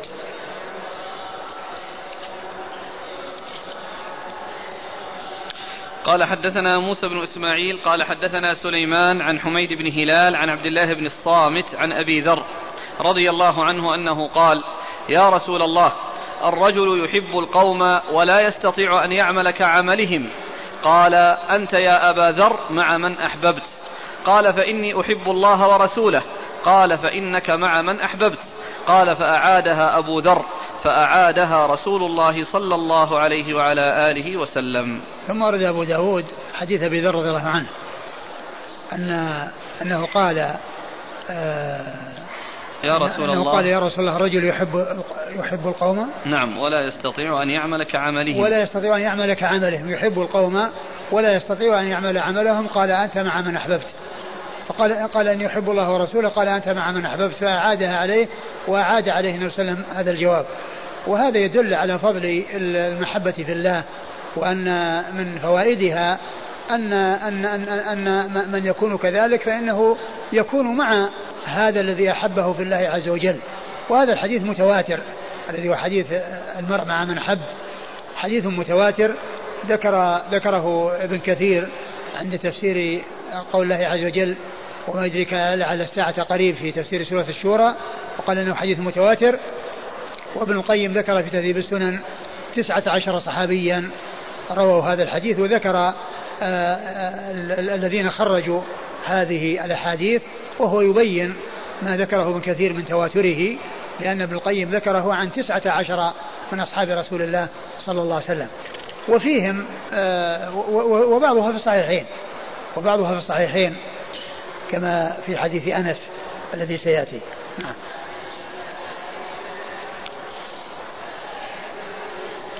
قال هنا فإني أحب الله ورسوله. قال فإنك مع من أحببت. قال فأعادها أبو ذر فأعادها رسول الله صلى الله عليه وآله وسلم. يعني أعاد الكلام. قال أحب الله ورسوله فقال أنت مع من أحببت. قال حدثنا مسلم موسى بن إسماعيل. حدثنا؟ موسى بن إسماعيل. موسى بن إسماعيل التبوذكي البصري ثقة أخرجه أصحاب كتب الستة. عن سليمان. سليمان بن مغيرة ثقة أخرجه أصحاب كتب الستة. عن حميد بن هلال. عن حميد بن هلال وهو؟ ثقة أخرج أصحاب الكتب. ثقة أخرج أصحاب الكتب الستة. عن عبد الله بن الصامت. عن عبد الله بن الصامت وهو ثقة أخرج له؟ البخاري تعليقا ومسلم وأصحاب السنن. البخاري تعليقا ومسلم وأصحاب السنن. عن أبي ذر. عن أبي ذر رضي الله عنه هو جندب بن جنادة صاحب رسول الله صلى الله عليه وسلم وحديثه أخرجه أصحاب كتب الستة. قال حدثنا وهب بن بقية قال حدثنا خالد عن يونس بن عبيد عن ثابت عن أنس بن مالك رضي الله عنه أنه قال رأيت أصحاب رسول الله صلى الله عليه وعلى آله وسلم فرحوا بشيء لم أرهم فرحوا بشيء أشد منه. قال رجل يا رسول الله الرجل يحب الرجل على العمل من الخير يعمل به ولا يعمل بمثله. فقال رسول الله صلى الله عليه وعلى آله وسلم المرء مع من أحب. ثم ورد أبو داود حديث أنس بن مالك رضي الله عنه أن أن رجلا قال النبي صلى الله عليه وسلم الرجل الرجل يحب الرجل على العمل من الخير يعمل به ولا يعمل بمثله. الرجل يحب الرجل على الخير من العمل يعمل به ولا يعمل بمثله. قال عليه الصلاة والسلام المرء مع من أحب. يعني كل إنسان يحب يحب في الله أو يحبه على من أجل فعله الخير وعلى أعماله الطيبة وأعماله الصالحة فإنه يكون معه لقوله صلى الله عليه وسلم المرء مع من أحب. وقد أخبر أنس بن مالك رضي الله عنه أن الصحابة رضي الله عنهم وأرضاهم فرحوا بهذا الحديث فرحا شديدا لم يفرحوا بشيء مثله. وجاء في صحيح البخاري أنهم يعني ما فرحوا بعد الإسلام. يعني فرحهم بالإسلام هذا أهم شيء أو أعظم شيء فرحوا به. لكن أهم شيء فرحوا به بعد الإسلام هو فرحهم بهذا الحديث. لأن النبي صلى الله عليه وسلم قال المرء مع من حب. ولهذا قال أنس بعد ذكر الحديث كما في صحيح البخاري قال قال فأنا أحب رسول الله صلى الله عليه وسلم. قال فأنا أحب رسول الله صلى الله عليه وسلم. وأحب أبا بكر وعمر. وأرجو من الله أن يلحقني بهم بحبي إياهم وإن لم أعمل مثل أعمالهم. قال حدثنا وهب بن بقية. وهب بقية الواسطي وهو ثقة. أخرجه أبو داود النسائي مسلم وأبو داود النسائي مسلم وأبو داود النسائي عن, عن خالد وهو بن عبد الله الطحان الواسطي وهو ثقة أخرج له أصحاب الكتب الستة. عن يونس بن عبيد. عن يونس بن عبيد وهو ثقة أخرج له أصحاب الكتب الستة. عن ثابت عن أنس. عن ثابت عن أنس وقد مر ذكرهما. يقول السائل فضيلة الشيخ كون المحب للصالحين معهم هل يعني أنه يبلغ درجتهم في الجنة؟ يمكن. يمكن يكون معهم درجتهم في الجنة أو يكون يعني معهم في الجنة وإن حصل التفاوت. يقول ترجمة باب إخبار الرجل بمحبته إياه. الرجل هنا هل لها مفهوم؟ ليس لها مفهوم. الرجل والمرأة كلهم سواء في ذلك. الرجل والمرأة كلهم سواء في ذلك. الأحكام الأصل أن الأحكام أنها عامة للرجال والنساء. ولا تكون للنساء إلا إذا جاء شيء يدل على تخصيصهن ولا تكون للرجال إلا إذا جاء شيء يدل على تخصيصهم ولكن ذكر الرجال لأن الغالب أن الخطاب معهم. يقول وهل للرجل أن يقول للمرأة إني أحبك في الله؟ نعم إذا كانت يعني من, من, من أقاربه ومن من له بها صلة وممن يعني يمكنه الحديث معها نعم. إذا كانت آه، آه، ممن تحب في الله. وهل يجوز للإنسان أن يقول الآن يا رسول الله إني أحبك في الله لا. ما يخاطب الرسول صلى الله عليه وسلم. وإنما يخبر بأنه آه، يحب الله عز وجل ورسوله صلى الله عليه وسلم أو يتوسل الله عز وجل بمحبته لله ولرسوله صلى الله عليه وسلم. قال رحمه الله تعالى باب في المشورة قال حدثنا ابن المثنى قال حدثنا يحيى بن أبي بكير قال حدثنا شيبان عن عبد الملك بن عمير عن أبي سلمة عن أبي هريرة رضي الله عنه أنه قال قال رسول الله صلى الله عليه وعلى آله وسلم المستشار مؤتمن. ثم ورد أبو داود باب في المشوره والمشوره هي كون الإنسان يشير إذا استشير بما هو أصلح للمستشير بما هو أصلح وبما هو خير للمستشير. و وهي تتطلب النصح ويشير بما يرى فيه الخير له أي المستشير. وهو مؤتمن ومقتضى الأمانة أنه لا يخونه بأن يشير عليه بشيء يعني لا يناسب أو أنه يعني آه، آه، يقصر يعني في المشورة أو يبخل بالمشورة ويعتذر مع تمكنه من أن يشير عليه وأيضا آه، يعني قوله مؤتمن يعني يدل على أن أنه في حكم المؤتمنين من ناحية أنه يؤدي تلك الأمانة وهي أنه يشير بما يرى فيه الخير وإذا أشار بشيء يرى فيه المصلحة ثم تبين أن, أن, أن أنه لم يستفد من هذا الذي أشار عليه به فإنه آه، ليس عليه تبعة. يعني بسبب ذلك لأنه أشار بما رأى فيه المصلحة وكونه تحقق له ما أراد أو لم يتحقق هذا شيء آخر لا دخل للإنسان فيه فلا يلحقه به غرم ولا يلحقه به ذم. ما دام أنه قد نصح وأبدى ما عنده من النصح وما رأى فيه الخير لمن آه، آه، آه، استشاره. نعم. قال حدثنا ابن المثنى المثنى محمد المثنى أبو موسى الزمن ثقة أخرجه أصحاب الكتب بل هو شيخ لأصحاب الكتب. عن يحيى بن أبي بكير. يحيى بن أبي بكير هو ثقة أخرج له أصحاب الكتب. أصحاب الكتب الستة. عن شيبان. عن شيبان بن عبد الرحمن آه، النحوي وهو ثقة أخرج له أصحاب الكتب. أصحاب الكتب الستة. عن عبد الملك بن عمير. عن عبد الملك بن عمير وهو ثقة أخرج أصحاب الكتب الستة. ثقة أخرج أصحاب الكتب الستة. عن أبي سلمة. عن أبي سلمة بن عبد الرحمن بن عوف وهو ثقة فقيه أحد فقهاء المدينة السبعة في عصر التابعين على أحد الأقوال الثلاثة السابع منهم وحديثه أخرجه أصحاب الكتب الستة. عن أبي هريرة. عن أبي هريرة وقد مر ذكره. قال رحمه الله تعالى باب في الدال على الخير. قال حدثنا محمد بن كثير قال أخبرنا سفيان عن الأعمش عن أبي عمرو الشيباني عن أبي مسعود الأنصاري رضي الله عنه أنه قال جاء رجل إلى النبي صلى الله عليه وعلى آله وسلم فقال يا رسول الله إني أبدع بي فاحملني. قال لا أجد ما أحملك عليه ولكن ائت فلانا فلعله أن يحملك. فأتاه فحمله فأتى رسول الله صلى الله عليه وآله وسلم فأخبره. فقال رسول الله صلى الله عليه وعلى آله وسلم من دل على خير فله مثل أجر فاعله.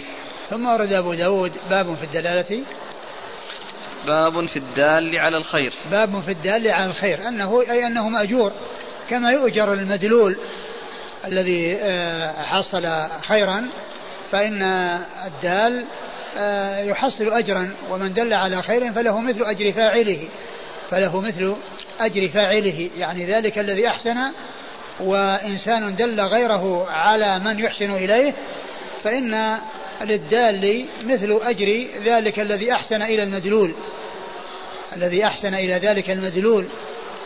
وقد أورد أبو داود حديث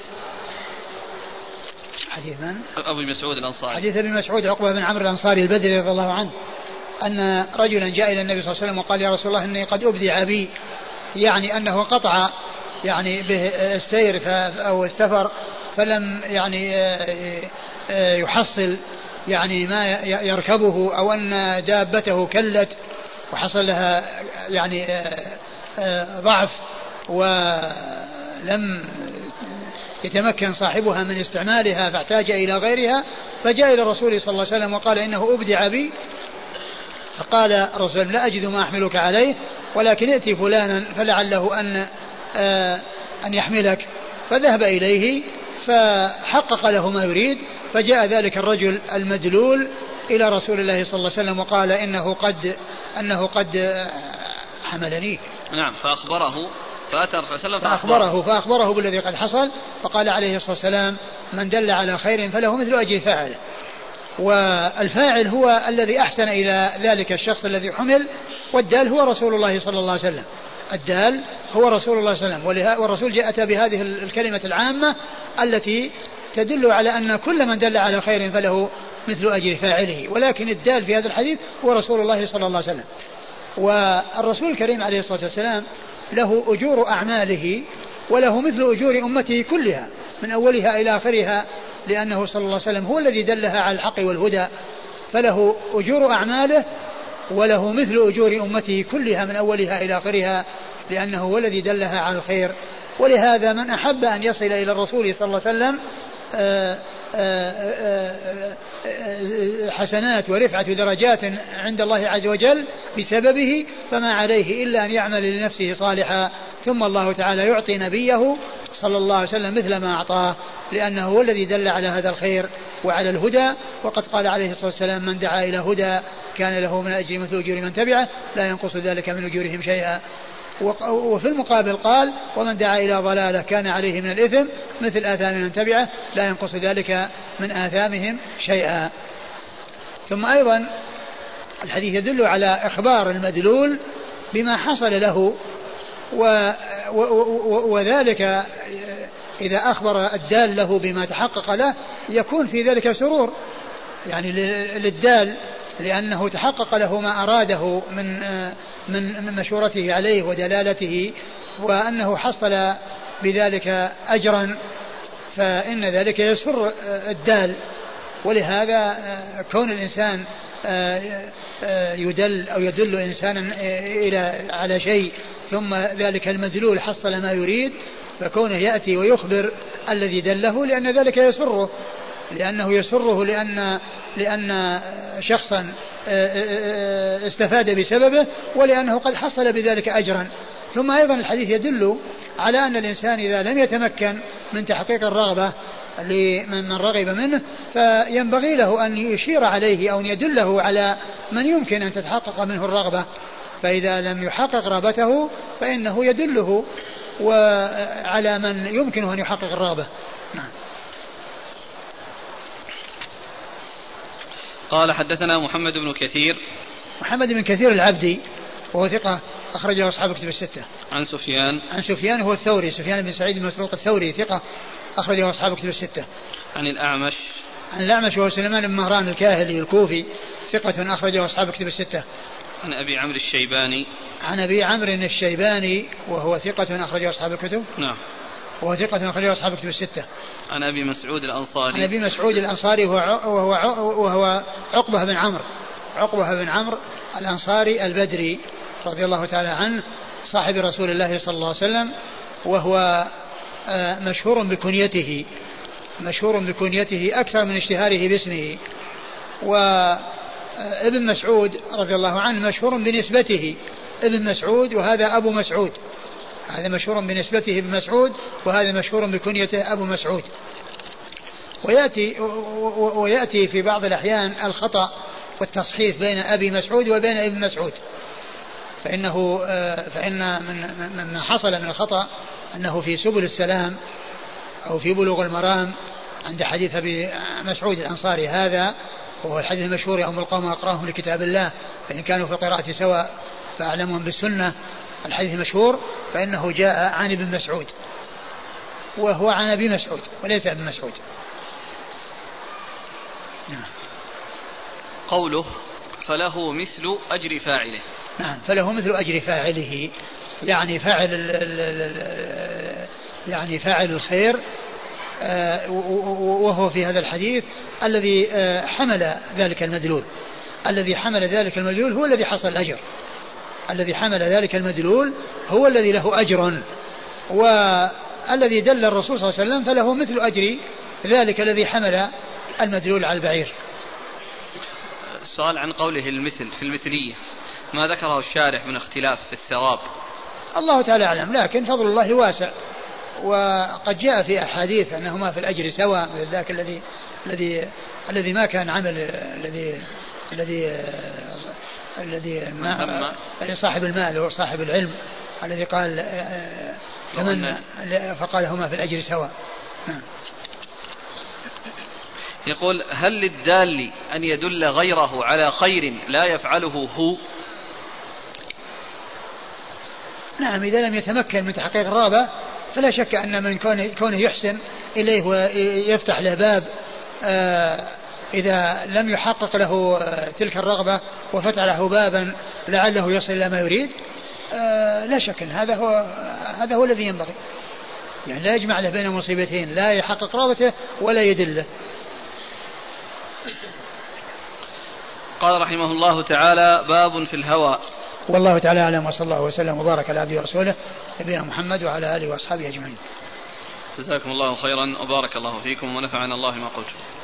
يقول السائل فضيلة الشيخ حفظك الله ما وجه الثواب الذي يجده النبي صلى الله عليه وسلم في كونه دل ذلك الرجل على الرجل الآخر وهو على كل حال هو الذي دل الرجل الآخر على هذا الخير؟ آه الرسول صلى الله عليه وسلم دل الناس على كل خير دل الناس على كل خير وهذا من جملة الخير الذي دل عليه الرسول صلى الله عليه وسلم. لأن هذا آه، أن الرسول دل الناس على الطريقة التي بها يسيرون إلى الله عز وجل. والدلالة والنصح آه، لشخص بكونه يعني يطلب شيء ثم آه، يطلب يحيله إلى غيره ويدله على غيره لا شك أن هذا إرشاد ودلالة يحصل بسببها ثواب وما حصل من رسول الله صلى الله عليه وسلم فله أجره وما حصل من من من فعل ذلك من أمته فله مثل أجر ذلك الذي دل آه، الرسول صلى الله عليه وسلم دل الناس على كل خير يعني في, في أمور دينهم وأمور دنياهم. وهذا من آه، حالة معينة يمكن أن تحصل من غيره كما أن أيضا الدلالة على الخير والتبصير بالحق والهدى يمكن يحصل من, من غير النبي صلى الله عليه وسلم ويكون أيضا لهذا الذي دل آه، والذي بين وأمر معروفا عن المنكر مثل أجر الذي استفاد خيرا بسببه.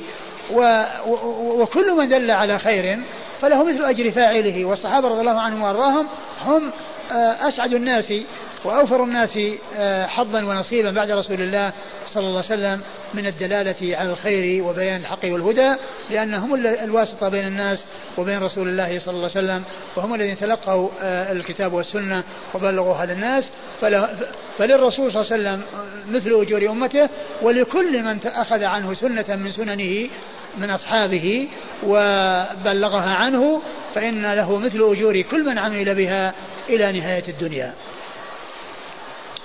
في حديث أبي هريرة المستشار مؤتمن. يقول الخطابي فيه دليل على أن الإشارة غير واجبة على المستشار إذا استشير. الحديث إذا استنصحك فانصح. ما يدل على معنى الوجوب أو أننا النصيحة غير الاستشارة. ولا شك أن المستشير هو مستنصح. المستشير مستنصح يطلب النصح له. ويطلب يعني آه، أن أن ينصح في آه، الشيء الذي يريده. فالاستنصاح آه، هو بمعنى الاستشارة بمعنى الاستنصاح. يعني يطلب منه أن ينصحه فيما يكون خيرا له. فيكون الآن على الوجوب ولا كما قال الخطابي فيه دليل على أن الإشارة غير واجبة على المستشار إذا استشير. ما أدري يعني قضية قضية هل الإنسان إذا استشير آه، لأن الإنسان يعني قد يستشار يعني في أمور وكونه يعني يتكلم فيها يعني قد يكون عليه مضرة فيها. فعلى عمومه وعلى الإطلاق أن كل ما يحصل فيه استشارة قد يعني يستشار الإنسان في شيء يعني يكون في مضرة. فكونه يصير واجب أو أنه ليس بواجب يعني ما ما أدري. لكن لكن لا شك إذا كان ما يترتب عليه مضرة وأن ذاك آه، يستفيد منه فإن الذي ينبغي له بلا شك أن يبادر إلى آه، تحقيق رغبته. لكن كونها واجبة ما ما ما يظهر والله أعلم. وقد يكون من من الأشياء التي آه، تترتب على المشورة أو كون الإنسان يعني لا يقدم على المشورة لأنها قد تتعلق بطرف ثالث ويكون ذلك الطرف الثالث يتأذى منها وتؤثر عليه وقد تبلغه ذلك فيكون في نفسه عليه شيء فكونه يعني يتوقف أو يعني يترك الإجابة يعني خشية أن يصير بينه وبين ذلك الطرف الثالث آه، شيء من الوحشة أو شيء من الفرقة قد تكون يكون ذلك من أسباب يعني آه، ترك المشورة. وهذا ما يوضح أنها ما تكون يعني أنها لازمة دائما وأبدا لأن قد يكون هناك شيء يقتضي آه، أن, أن الإنسان يتوقف فيها. نعم. مر معنا أنه من أحب أخاه فإنه يخبره. يقول هل يخبره إذا كان يكرهه في الله؟ لا. لا ما يخبره. يخبره بما أنه يحبه في الله. وأما كونه يكرهه في الله ما لا يخبره وإنما عليه أن ينصحه حتى تتحسن حاله ويحبه في الله بعد ذلك. يقول أحسن الله إليكم ربما يحب الشخص أخا له لصفات حميدة فيه من كرم وصفح فهل هذه محبة في الله؟ آه كونه يحبه من أجل يعني آه, آه، بعض الصفات وأخلاق قد يكون الإنسان آه قد يكون كافرا. وعنده يعني صفات طيبة فلا يحب فلا يحب من أجلها.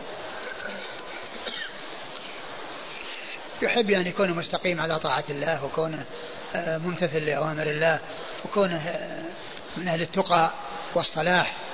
هذا هو الذي يحب من أجله. يقول يوجد شخص من أهل البدع وأنا أحبه في الله فهل أخبره بذلك؟ كيف تحبه في الله وهو من البدع؟ البدعة يعني تقتضي البغض في الله وليس المحبة في الله. وإنما عليك أنك تنصحه حتى يستقيم وتكون محبتك لله في محلها.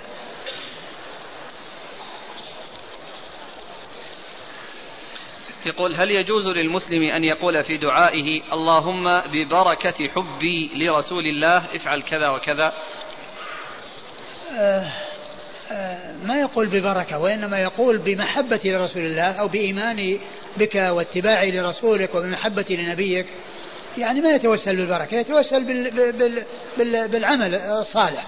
يتوسل بالعمل الصالح الذي هو المحبة والإيمان والاتباع. اللهم بإيمان بإيماني بك واتباعي لنبيك بمحبتي لنبيك. هكذا. يقول ما حكم التجمع في داخل المسجد حيث يحصل من بعض الطلبة أنه يتجمع فيكثر الكلام وربما ترتفع الأصوات ويصبح ضجة داخل المسجد؟ رفع الأصوات وحصول اللغط في المساجد غير سائغ لا يسوق الشيء الذي يكون فيه لغط أو يكون فيه أمور لا تنبغي في المساجد. المساجد ينبغي أن تصان وإنما تكون لذكر الله عز وجل وتكون لقراءة القرآن وللذكر والدعاء ولتعليم العلم النافع هذا هو الذي تكون آه، يكون في المساجد. أما كونها تكون مثل الأسواق تكون لغط ويكون فيها الكلام ويكون فيها أمور لا تصلح آه، في المساجد وإنما قد تصلح في الأسواق. و آه، ما ما يليق بالإنسان أن يحصل منه شيء يعني لا يليق في المساجد مثل رفع الأصوات ومثل اللغط ومثل التشويش على الناس لا سيما إذا كان في تشويش على مصلين أو على قارئين أو على ذاكرين. يقول إذا روى أبو داود حديثا مرسلا أو موقوفا ثم أتبعه بالمسند فهل يكون هذا إشارة إلى تصويب الإرسال أو الوقف لأنه بدأ به أولا؟ ما ما أعلم اصطلاح أبي داود في هذا لكن آه، آه، المسند يعني ما يخالف الموقوف. يعني كلهما يعني متفقان. يعني جاء مسندا وجاء مرفوعا. والمسند لا يخالف الموقوف.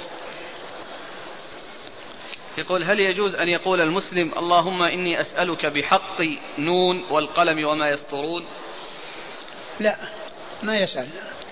وثم أيضا يعني كلمة نون والقلم وما يسطرون تخصيصها؟ و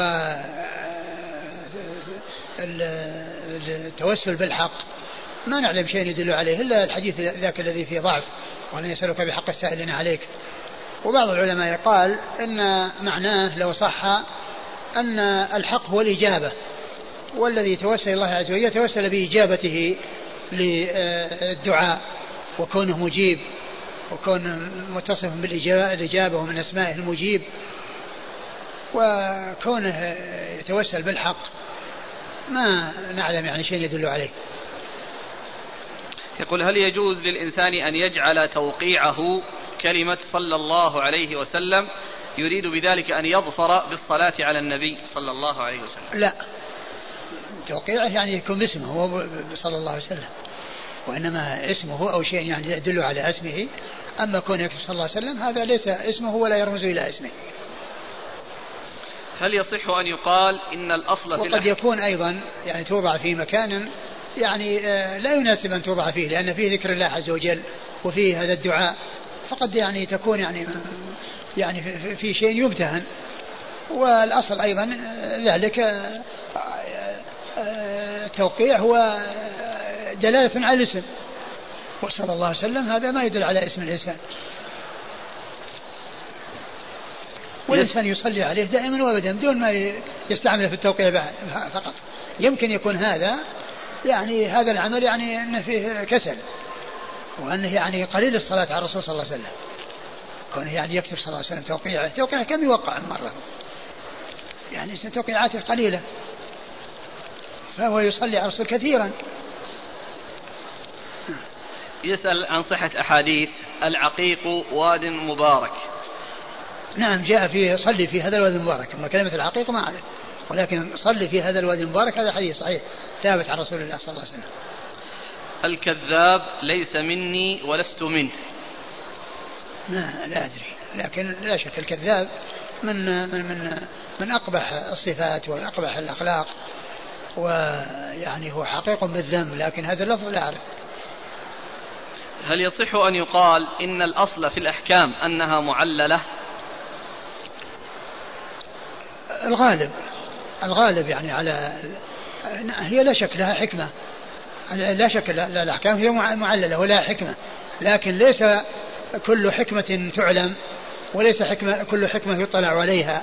والأصل أن المسلم يستسلم وينقاد لكل ما جاء عن الله ورسوله صلى الله عليه وسلم سواء علم حكمته أو لم يعلمها. ويكون حرص الإنسان على معرفة الحكم للعمل به وليس على معرفة الحكمة لأن العمل يجب أن يقدم عليه ولا يتوقف على الحكمة. بل الإنسان يستسلم وينقاد عرف الحكمة أو لم يعرفها.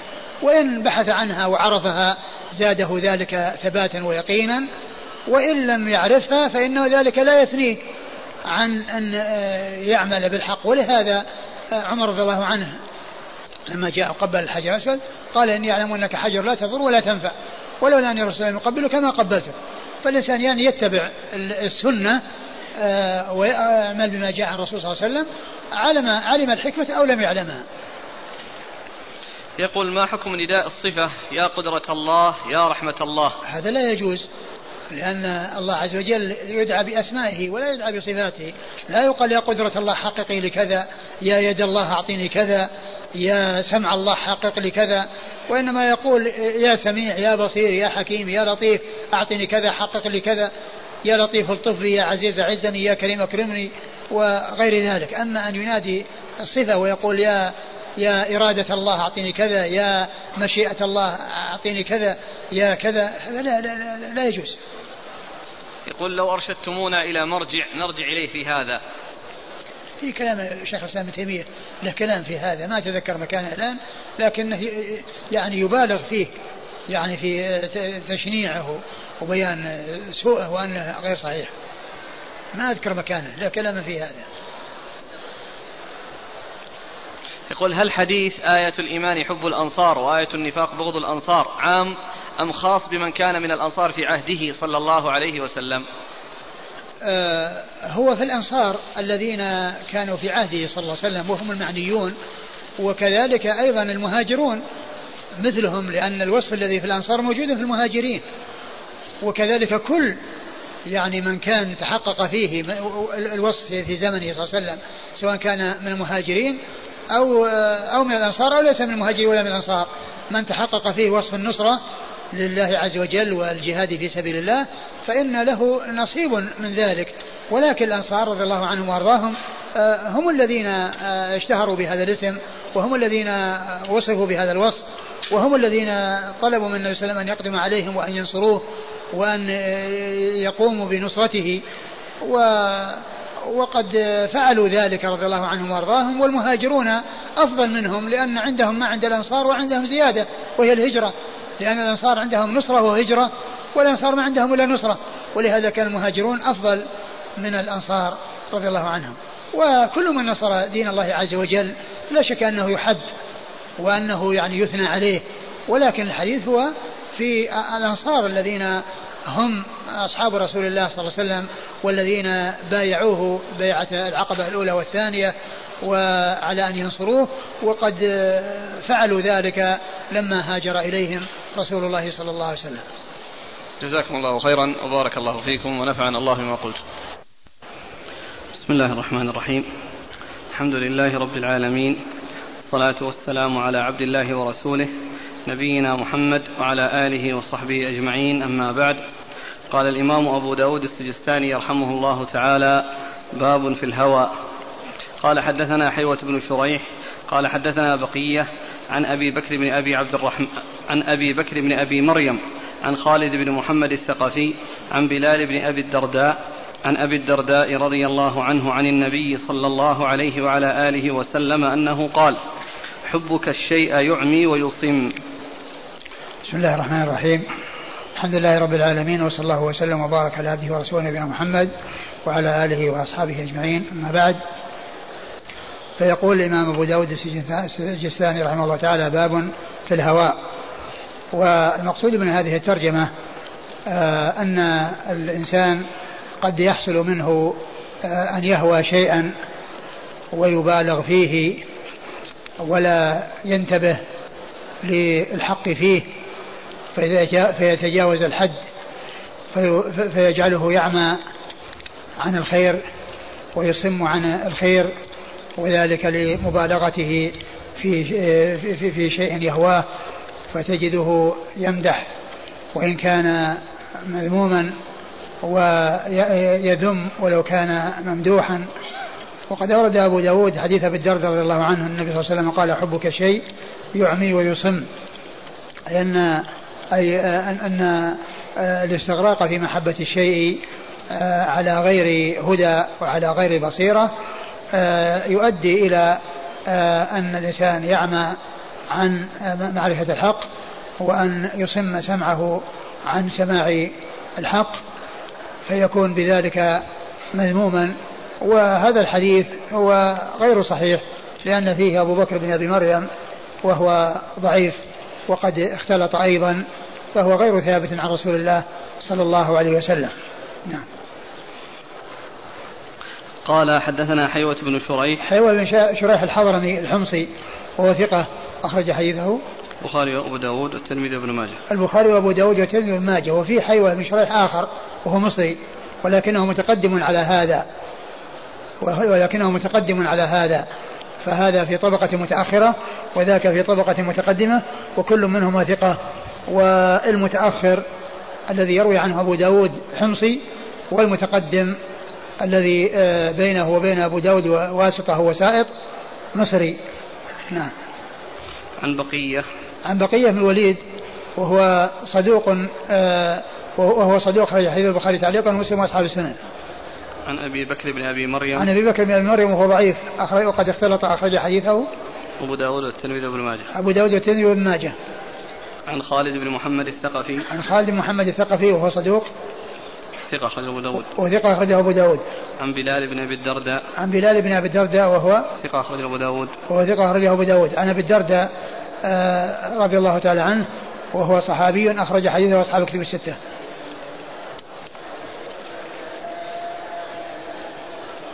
قال رحمه الله تعالى باب في الشفاعة. قال حدثنا مسدد قال حدثنا سفيان عن بريد بن أبي بردة عن أبيه عن أبي موسى عن أبي موسى رضي الله عنه أنه قال قال رسول الله صلى الله عليه وعلى آله وسلم اشفعوا إلي لتؤجروا وليقضي الله على لسان نبيه ما شاء. ثم أورد أبو داود هذه ترجمة باب في الشفاعة. والمقصود من هذا الشفاعة هنا هي الشفاعة في أمور الدنيا. وفي آه، إعانة الإنسان على ما فيه خير له في في دنياه. و آه، والشفاعة هي أن آه، شفاعة الإنسان للإنسان يضم صوته إلى صوته أو يضم يعني جهده إلى جهده من أجل وصول المشفوع له إلى ما يريده من الخير. وتكون في الخير وتكون في الشر. فإن كانت خير في خير فصاحبها مأجور وإن كانت في شر فهي من التعاون على الإثم والعدوان وصاحبها مأزور وقد أورد أبو داود حديث معاوية. حديث أبي موسى. حديث أبي موسى رضي الله عنه أن النبي صلى الله عليه وسلم قال اشفعوا إلي تؤجروا ويقضي الله على لسان نبيه ما شاء.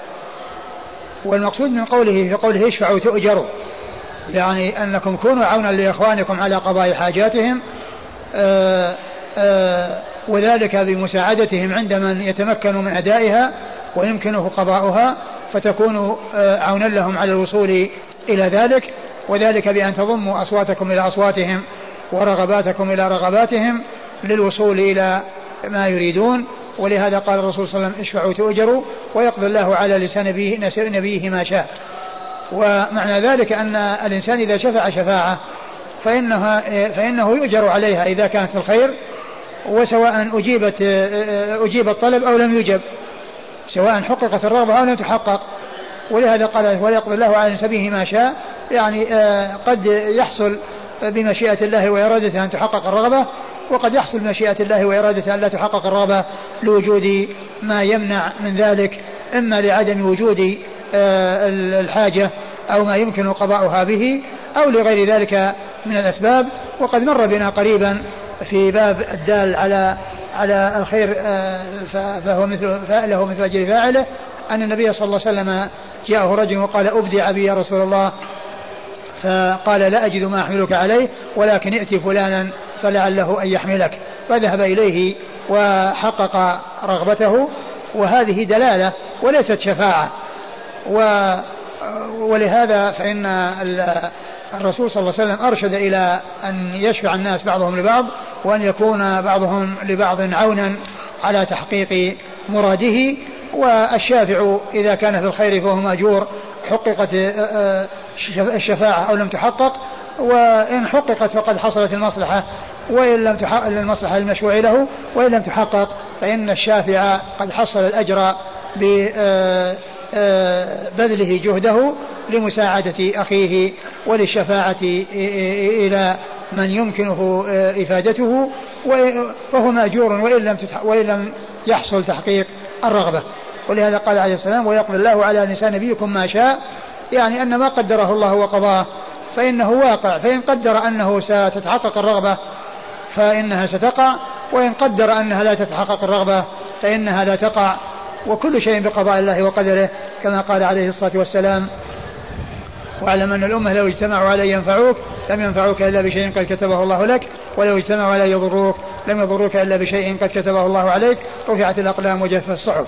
ولهذا فهذا الحديث يؤتى به في باب الشفاعة ويؤتى به آه، في باب في في كتاب في في, في ويؤتى به أيضا في كتاب القدر لأنه من أدلة القدر. وذلك في قوله ويقضي الله على الإنسان فيه ما شاء. نعم. قال حدثنا مسدد. مسدد بن مسرهد البصري ثقة أخرج حديث البخاري وأبو داود والترمذي والنسائي. عن سفيان. عن سفيان هو بن عيينة المكي وهو ثقة أخرج له أصحاب الكتب الستة. عن بريد بن أبي بردة. عن بريد بن عبد الله بريد بن عبد الله بن أبي بردة وهو ثقة أخرج حديثه أصحاب الكتب الستة وهو يروي عن جده أبي بردة وأبو بردة, أبو بردة هو ابن أبي موسى الأشعري.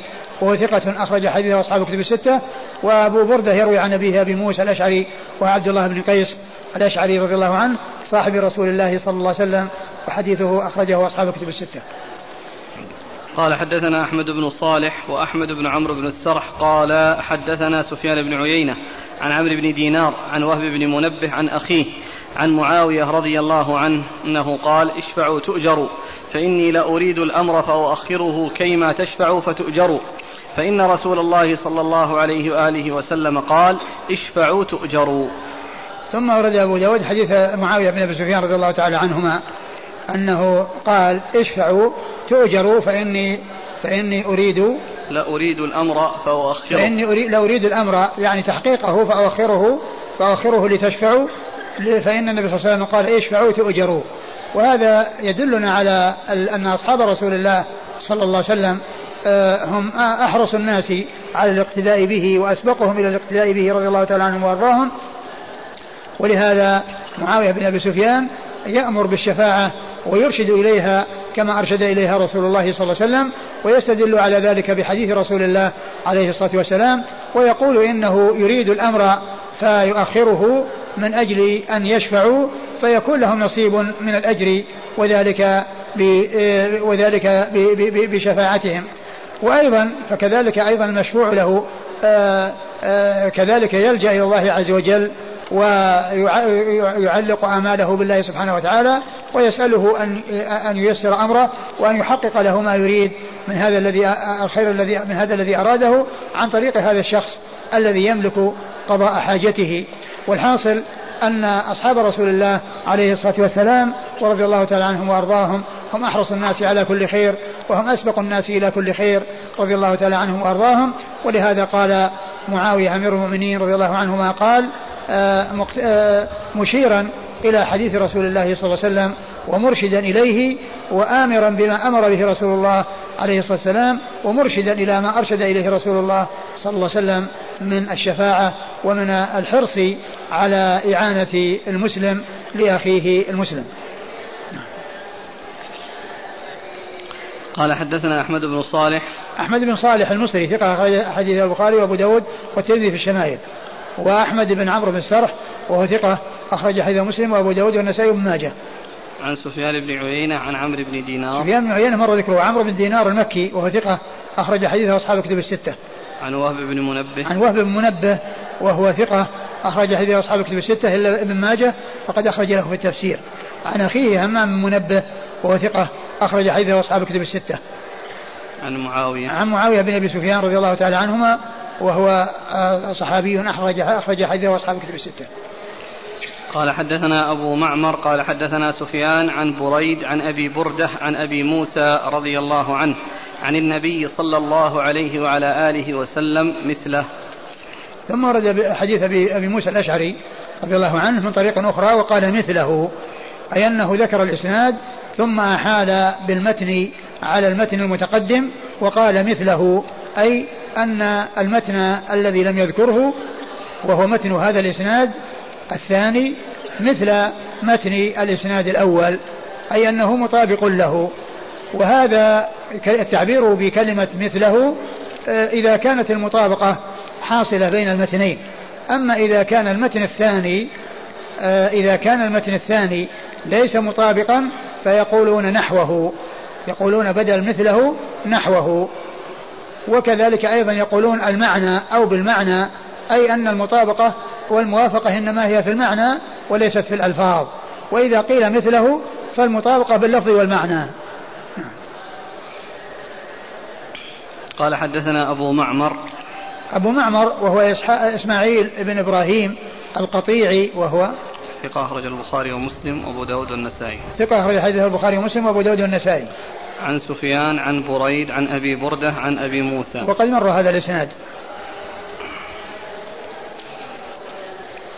يقول السائل هل طلب الشفاعة ينافي كمال التوكل؟ لا ما ينافي. ما ينافي. لأن الأخذ بالأسباب لا ينافي التوكل. الأخذ بالأسباب لا ينافي التوكل. هل الأمر في قوله اشفعوا يدل على الوجوب؟ الذي يظهر أنه ليس الوجوب وإنما هو الاستحباب. ما توجيه فضيلتكم لمن يعلق شفاعته وتوسطه في الأمور لمن يوافقه في المذهب أو المعتقد؟ لا شك أن من يكون سليما ويكون على على صراط مستقيم أنه أولى من غيره. وأما غيره إذا كانت الشفاعة ستفيده من ناحية أنه آه،